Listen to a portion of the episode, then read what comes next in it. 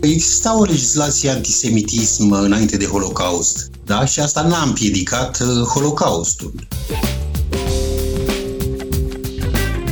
Avem nevoie de o definire cât mai clară a antigipsismului. Avem legislație pe zona asta în momentul actual, însă munca nu e terminată.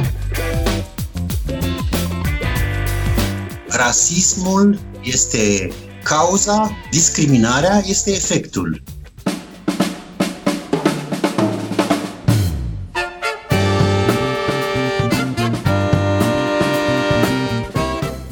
Timpul prezent cu Adela Greceanu și Matei Martin.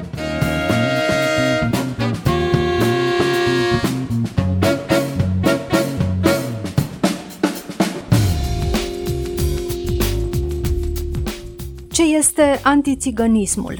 Germania a adoptat zilele trecute definiția de lucru a acestui termen formulată de Alianța Internațională pentru Memoria Holocaustului, iar România a adoptat în ianuarie anul acesta legea de combatere a antițiganismului. Bine v-am găsit! Noi suntem Adela Greceanu și Matei Martin și invitații noștri sunt doi experți pe probleme de rasism, Nicoleta Aldea, consilier parlamentar la Senatul României. Bun venit!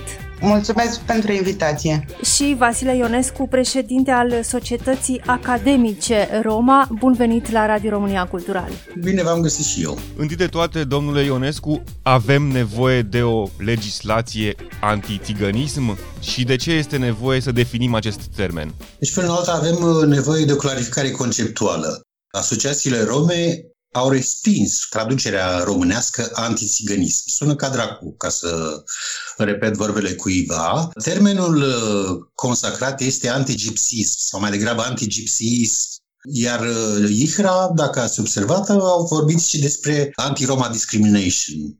Adică e un joc încă volatil uh, al conceptelor. Nu ni se pare că, cel puțin în cazul legii la care ați făcut referire, legea numărul 2 pe 2021, e o copiuță neserioasă după legea antisemitismului, pentru că aș da un exemplu, cel puțin în cazul României, trebuie să avem în vedere că antigipsismul are o istorie care e total diferită față de alte țări ale Uniunii Europene, în sensul că doar în țările române romii au fost sclavi. Și atunci eu pot să înțeleg uh, și e absolut onorabil faptul că Germania, o țară a liberalismului democratic, care și-a asumat încă din anii 70 și recunoașterea Holocaustului, a creat un muzeu al Holocaustului în Germania, a acordat despăgubiri, ceea ce uh, nu e cazul României, care nu a recunoscut nici Holocaustul, cazul romilor, nici sclavia, nici rasismul. Adică acea lege din uh, ianuarie anul acesta a fost făcută la repezeală și pe nevăzute, nu vreau să intru pe partea de specialitate a Parlamentului, pentru că România risca un infringement. Deci aș porni de la ideea să nu folosim cuvântul antiziganism, pentru că cuvântul țigan în limba română înseamnă sclav, primitiv, adică astea au fost accepțiile vechi. De altfel, există și o legislație europeană sau mă niște normative care nu permit folosirea în actele oficiale a termenului țigan. Nicoleta Aldea, de ce avem nevoie și în România de definirea acestui termen? În ultimii 15 ani, instituțiile europene au recomandat că este nevoie de o definire a antigipsismului, iar uh, din 2015 uh, sunt uh, niște recomandări chiar extrem de punctuale pe, pe această chestiune. Avem nevoie de o definire cât mai clară a antigipsismului, așa cum a spus și domnul Vasile Ionescu, avem legislație pe zona asta în momentul actual, însă munca nu e terminată. Dar cum este definit juridic termenul antigipsism? Convenim că îi spunem așa. Sau rasismul antirom, scuzați. Sau rasismul antirom, Nicoleta Aldea. Aș vrea să vă fac o, o istorie, în primul rând, a cuvântului antigipsism. La nivelul instituțiilor europene, termenul de antigipsism intră treptat în limbajul informal și apoi în limbajul oficial. Termenul de antigipsism oficial intră în anul 2005 prin rezoluția Parlamentului European cu privire la situația romilor din uh, Uniunea Europeană și este folosit ca sinonim pentru romofobie. Pentru ca ulterior, în anul 2011, să fie adoptată, să spunem, o definiție soft Deci o definiție simplistă, o definiție soft a antigipsismului. Spune așa că um, antigipsismul este un tip aparte de rasism îndreptat împotriva romilor, care reprezintă o ideologie bazată pe superioritate rasială, o formă de dezumanizare și de rasism instituțional, alimentat de discriminări istorice care se exprimă printre altele prin violență, discursuri instigatoare la ură, exploatare, stigmatizare și discriminare flagrantă. Începând cu anul 2015, Comisia Europeană și instituțiile europene au să viziteze frecvent în documentele de lucru și în cele oficiale termenul de antigipsism, iar în anul 2016 începe să pun accentul pe elementele și de combatere a antigipsismului. Deci până atunci am avut o definiție soft, o definiție mai complexă, după care începem să avem măsuri de combatere antigipsismului și reprezintă antigipsismul din perspectiva Comisiei Europene începând cu anul 2015 infracțiuni motivate de ură și Comisia Europeană spune că trebuie să prioritizăm lupta împotriva antigipsismului ca o politică orizontală, transversală în lupta împotriva discriminării sociale. E, până în uh, anul 2015, perspectiva instituțiilor europene era de combatere a sărăciei grupurilor uh, vulnerabile, așa cum era văzută populația romă, iar din 2015 se schimbe paradigma și accentul să fie pus pe rasism, pe antigipsism și pe combaterea acestuia. Bun, Vasile Ionescu, dacă legiuitorul a simțit nevoia să legifereze pe această temă, înseamnă că există o realitate. Ne puteți descrie un pic? Asta voiam și eu, mulțumesc de întrebare. În primul rând, aș reaminti că exista o legislație antisemitism înainte de Holocaust, da? și asta n-a împiedicat uh, Holocaustul. Cred că, de fapt, cazul Germaniei ține și de o anumită istorie pe care o semnalează și e foarte frumos uh, așa că fac asta, pentru că asemenea lucruri să nu se mai întâmple. Faptul că antigipsismul devine infracționalitate poate să însemne ceva și în cazul romilor. Sau cum spunea Nicoleta Aldea, faptul că Uniunea Europeană a regândit conceptul în termenii uh, unei politici transversale, adică rasismul este cauza, discriminarea este efectul. Pe de altă parte, o a doua chestiune care trebuie să o avem în vedere în realitatea românească este să facem o distinție clară între antisemitism, care are o istorie particulară, da? care, de pildă, n-a solicitat niciodată redistribuire, cum e cazul romilor, sau în cazul rasismului afroamerican, unde la fel se merge pe chestii cu egalitate. Pe de altă parte, în cazul romilor din România, mai e de inclus un concept quasi necunoscut în România și care se numește bohemianism, adică un fel de exotism, un fel de orientalism ca strategie de seducție. Și atunci aveți în uh, realitatea românească o elită romă care nu are nicio legătură, este subordonată, nu solicită nimic absolut uh, statului român decât să fie menținuți în putere. Intelectualii de factură europeană, cum a fost Nicolae Gheorghe mort acum câțiva ani, care a avut o recunoaștere, aș zice eu, nu numai europeană, chiar mondială, n-a însemnat nimic pentru România. Deci e o criză a mișcării rome care vine din, din sine însăși, să zic așa, care amintește un pic de criza afroamericanilor înainte de Martin Luther King. Pe de altă parte amintește și de, să zicem, criza școlii de la Frankfurt, a primei generații, cea care pune în discuție cu adevărat uh, situația evreilor. Probabil vă amintiți că a apărut și în România dialectica iluminismului și care spune, de fapt, Abia acum începe dezvrăjirea, după Holocaust.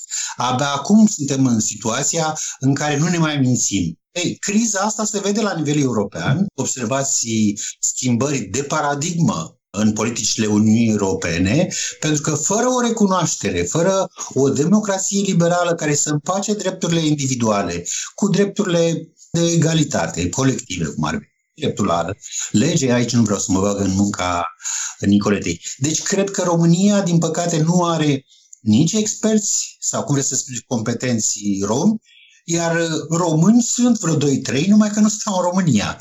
Adică în Anglia este Marius Turda, care a scris o carte excelentă despre rasism în Europa, dar omul nu stă în România. Este după aceea domnul Ciprian Mihali, care a fost ambasador. Înțeleg că s-a întors deja, ceea ce e foarte bine și știu pe componenta asta a decolonizării gândirii culturii, care e tot o formă de menținere a rasismului, este Manuela Boatcă, nici ea nu e în România, e profesor la Freiburg. Deci cred că dacă o fi să ne luăm cu adevărat serios trebuie să creștem sau statul să sprijine tehnicieni pentru că e nevoie de oameni care să știe juridic, să zicem așa, pentru că după aceea, în bază juridică, să creăm politicile culturale.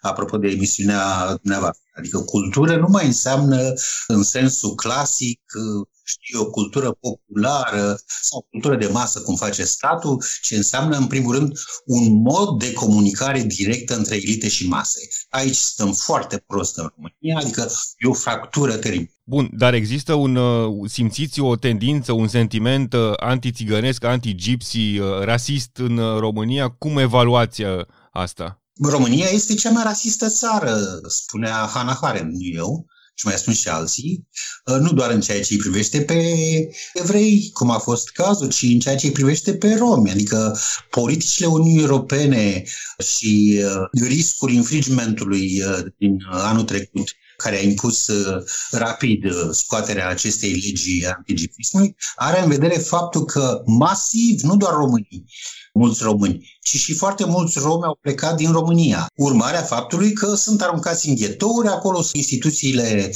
locale sau instituțiile statului nu au niciun fel de reacție, ori e evident că va urma în privința migrației, în perioada următoare, o presiune din partea Occidentului. A mai fost asta în anii 90, care presupune că, n-aș vrea să folosesc cuvântul balast social cum uh, era folosit în uh, perioada Holocaustului, dar faptul că o mare parte din cei care au plecat sunt persoane necalificate într-o societate care devine deja virtuală, în care munca se face pe internet, începe să creeze probleme și atunci este mai ieftin să fie retrimiși acasă. Adică eu aș lega, să zicem, presiunea crescând a Uniunii Europene față de România de acest context al migrației și de acest nou concept. În secolul XIX spunea țiganii sunt nomazi, așa sunt ei. Nu? În Franța, în Anglia, Chiar și în Germania există stații de campare, adică nomazii au niște drepturi speciale. Din Cehia încoace nu mai avem, adică în fostul Imperiu uh, Austro-Ungar nu mai avem uh, această politică, pentru că politica Mariei Tereza și Iosif al II-lea a fost de integrare marginală a emigranților, în cazul de față a romilor. Și așa au apărut noi banatării, pentru cine sunt uh, ardeleni, știu ce înseamnă neorusticii, adică în Transilvania a funcționat uh, o politică de integrare măcar marginală, ceea ce în România, care la vremea aia era în Orient și a fost până aproape la începutul secolului XIX, mă refer uh, în sensul vasalității față de Imperiul otoman, deci are o europenitate destul de diferită față de ceea ce, în general, spațiul balcanic are un mod de a-și gândi europenitatea destul de diferit față de cel occidental. În acest context a unei noi europenizări, Conceptul știu că deranjează, pentru că uh, europocentrismul e nesuferit, dar trebuie să recunoaștem că e nevoie de o omogenizare a politicilor. Și în acest sens înțeleg eu și felicit ministrul de externe german pentru că a impus asta. O să vedem care este și reacția Franței, pentru că aici avem două viziuni diferite, adică e o viziune federalistă a Germaniei față de o versiune totdeauna centralistă a Franței, care a inventat drepturile omului, drepturile individuale. Ca să vă răspund foarte scurt, N-aș zice chiar ca Hannah Arendt că România e cel mai rasist stat din lume, dar faptul că nu există educație Faptul că bullying rasial face ravagii în școli și noi tot mergem pe ideea remedierii, pierdere de timp. Adică în clipa în care s-a dorit în țările în care s-a considerat că există rasism o rezolvare, s-a mers pe, pe această idee. Ce face școala? Cum reușește școala să facă o educație a diversității? Ori asta nu o vedem nici la biserică, nici la școală în România. Nicoleta Aldea, care ar fi aici soluția cea mai potrivită? O legislație europeană unitară sau uh, legislații uh, specifice la nivel național adoptate de fiecare stat în parte? Comisia Europeană ne dă întotdeauna un cadru general. Pe zona de rasism, deci nu pe antigipsism, pe zona de rasism, există decizia cadru, directiva 43, care a fost deja transpusă în legislația internă dar pe chestiunile care țin de particularitățile situației, Comisia Europeană, instituțiile europene ne permit să avem o legislație specifică. Evident că problemele, cum a spus și domnul Vasile Ionescu, situația romilor din România e specială, e particulară față de situația romilor din Franța sau situația romilor din uh, uh, Suedia sau Germania. Decizia de a crea o legislație specifică ține de, în primul rând, de presiunea societății civile rome, ține de instituțiile statului și de colaborarea între actorii implicați. Deci răspunsul este da, putem să facem o legislație specifică. Și cum este această lege adoptată în ianuarie 2021 de combaterea rasismului anti-rom? E suficientă sau ce lipsește? Cred că e la fel de hazlie ca și cea care a fost uh, acum câțiva ani pe ceea ce privește antisemitismul. Ori ați văzut săptămâna trecută, Parlamentul României a trebuit să facă o declarație publică referitoare la scandalosul caz legat de actrița Maya Morgenstern. Adică Teoria, ca să zic așa, legea există de iure, dar nu de facto, ca să folosesc termenii Nicoletei Aldea. Asta pe de o parte. Pe de altă parte, România și-a pierdut societatea civilă, în cazul în care a avut-o vreodată. Cel puțin prin anii 90 s-a mers pe ideea că societatea civilă este cea neguvernamentală, adică am preluat modelul occidental, dar n-am dezvoltat și societatea civilă sau s-a creat o societate, un sector ONG alternativ, obedient față de partide și atunci, de fapt, nu există acest dialog între mase și elite. Poate să fie elită, poate să fie oricine are o pilă, uh, adică sistemul românesc este un sistem, nu vreau să folosesc termeni foarte duri, de gen corupt, mafiot, dar foarte aproape de asta. Adică statul trebuie îndreptat, statul trebuie pus pe alte principii. Poate că, uh, știu eu, poate că a venit ceasul, adică generațiile mai tinere au de ales între a pleca din uh, România, a deveni expați sau a se sforța să schimbe sistemul.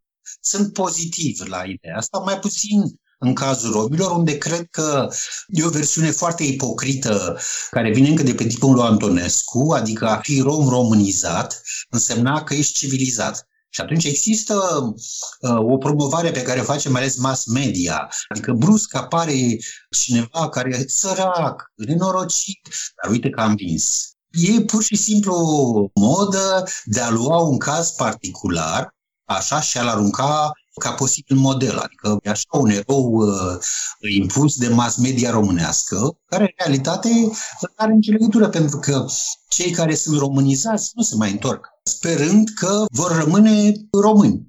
S-a demonstrat uh, și avem și cazul evreilor care au făcut aceeași greșeală în perioada interbelică, adică a fost bătălia între asimilaționiști și cei care propuneau o autoemancipare, sioniștii, cum ar veni, așa, asimilaționiștii considerau că dacă sunt bogați, dacă sunt prinți, milionari, nu li, se li s-a întâmplat. Cam aceeași greșeală se întâmplă acum în uh, România, pentru că rasismul, oricât am vrea, se demonstrează, e epigenetica și toate asta, că rasismul e o reacție față de diferență, că ea poate fi îndreptată prin educație, asta e o altă chestie a viitorului, dar să nu ne facem iluzii. Adică eu n-aș merge pe ideea românizării, adică confuzie între cetățenie, mai ales că cetățenia statului în curând nu o să mai fie, da? Adică o să fie ca cetățenia județului în Uniunea Europeană și atunci n-aș face cu această confuzie. Cred că măsura adevărată este ca romii să-și asume propria lor identitate, care este o identitate frumoasă, adică până cântă frumos, fetele dansează frumos. Poate că mai e nevoie și de cultură, adică dacă luăm modelul american, păi acolo au fost și intelectuali afroamericani, au avut și președinte, mai luăm cazul evreilor în Europa, care e mai aproape de cazul romilor, unde la fel, adică au avut o elită intelectuală extrem de puternică, care a fost în măsură să explice unde e problema. Aici stăm noi foarte prost și cu românii și cu romii. Asculți timpul prezent! Timpul prezent e un talk show zilnic despre politică, societate și cultură difuzat la Radio România Cultural. Ne puteți asculta pe Apple Podcasts, Google Podcasts, Castbox, Spotify și altele. Nicoleta Alda, ce lipsește acestei legi anti-gipsism? Trebuie să avem în vedere că orice lege e perfectibilă. E de salutat că ea există. Ea există și la presiunea instituțiilor europene. Ce îi lipsește nu pot să spun eu, pot spune cei vizați de această lege. Putem să adăugăm că legea trebuie să fie în primul rând aplicată. După aplicarea ei putem să constatăm ce îi lipsește cu adevărat și o putem modifica, evident. Domnule Vasile Ionescu, credeți că se va aplica această lege? Merg pe teoria optimistă a Nicoletei Aldea, adică presiunea internațională o să democratizeze România, vrând nevrând. Eu, care sunt uh, mai în vârstă ca dumneavoastră și care încă din 90 am început să sper în uh, în ideea schimbării. Firește că am avut și eșecuri, am văzut oameni care erau frumoși acum 20-30 de ani, pe care i-au urățit puterea, ce să vă spun, de la domnul Iliescu în jos, îl cunosc pe toată lumea, așa și pas cu pas am văzut cum uh, idealurile sectorului ONG se pierd, cum dispar, cum oamenii se duc și fac politică. Absolut o ciudățenie, adică românul s-a născut nu poet, ci politician. E o mare greșeală care ține de obsesiile de putere până în alta unui popor, de primitivismul, scuzați-mi răutatea, să spunem arhaismul, trebuie să găsim ca la Levi Strauss, trebuie să găsim alți termeni, mai cu minței, dar realmente problema în România, mă refer la români de data asta, că ce mi-e țăran, ce mi-e țigan, dacă e să ne uităm în istorie, ambele categorii au fost într-o stare de servitute, adică nu poți să reproșezi românului, băi, ai fost uh, stăpânul meu, stăpân de sclav. Nu, și românii, România, starea de România era o stare de servitute, adică abordarea rasismului trebuie să țină cont până alta de conflictul dintre țăran și țigan, care era în perioada în care ambele categorii erau uh, într-o stare de servitute și care a presupus că unii au fost incluși în procesul civilizării, da, cum a fost cazul românilor sau foștilor români, iar ceilalți într-un proces al decivilizării cât posibil al alungării. Cum reparăm asta în istorie nu e greu. Pentru că dacă mergem în Mahala, vedem că acolo țăran țigan nu prea există diferență, adică marginalitatea nu are etnicitate, ca să nu mai zic sărăcia. Politici sunt. Legea asta anti-țiganismului, cum au zis așa, trebuie să aibă în vedere până în alta și componenta socială. Componenta socială care ține până în alta de guvern, nu de parlament, componenta socială presupune niște politici sociale, da? adică un echilibru și un acces la resursele publice. Asta ar fi una, iar a doua, care ține de cultură, adică de mentalități, de un mod de a gândi, de a regândi lumea, aici, v-am spus, din păcate, stăm foarte prost de la modul, mentalitatea românească, care e încă într-un mod de, de a gândi în termeni de superior-inferior, eu sunt șeful, bossul, adică nu este acea orizontalitate care este în democrația occidentală, care presupune că dincolo de faptul că ești milionar sau ești cine, ai modestia în lumea publică. Deci, ca să vă răspund, aș zice că E bine că există, dar depinde de rom și de societatea civilă la mod general, adică de ONG-uri, de presiunea pe care oamenii o fac. Eu coordonez un grup cu peste 5.000 de membri, în care o mare parte din uh, cei de acolo sunt, uh, sunt neromi, gagii, cum zicem noi. Credeți-mă că ei sunt mai activi și mai iritați în clipa în care există un abuz față de romi, în ceea ce numim rasist, decât romii care s-au obișnuit cu asta, adică e ca și cum te obișnuiești cu o boală veche. Cred că avem de învățat de la această verticalitate pe care au unii români, care se consideră jigniți în clipa în care cazul de rasism.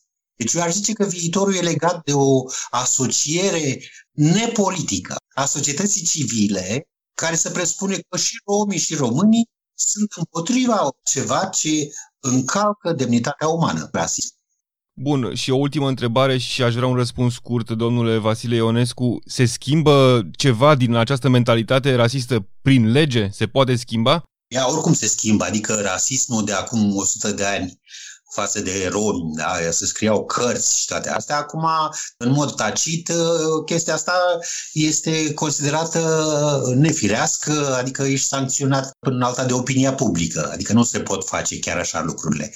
În plus de asta mai apărut și o mass media care totuși gândește în termeni europeni. Deci lucrurile vor fi bine, din păcate e too little too late, adică lucrurile merg prea greu, prea greu. România asta e, nu știu, veșnicia s-a născut în România, nu la sat neapărat, poate ține de generațiile mai tinere și de sprijinul instituțiilor internaționale, trebuie un pic uh, mișcate lucrurile mai repede. Vasile Ionescu, Nicoleta Aldea, vă mulțumim uh, pentru această discuție. Vă mulțumesc. Noi suntem Adela Greceanu și Matei Martin. Ne găsiți uh, și pe platformele de podcast. Abonați-vă la Timpul Prezent pe Castbox, Apple Podcasts și Spotify și urmăriți pagina de Facebook Timpul Prezent. Cu bine, pe curând! Thank you.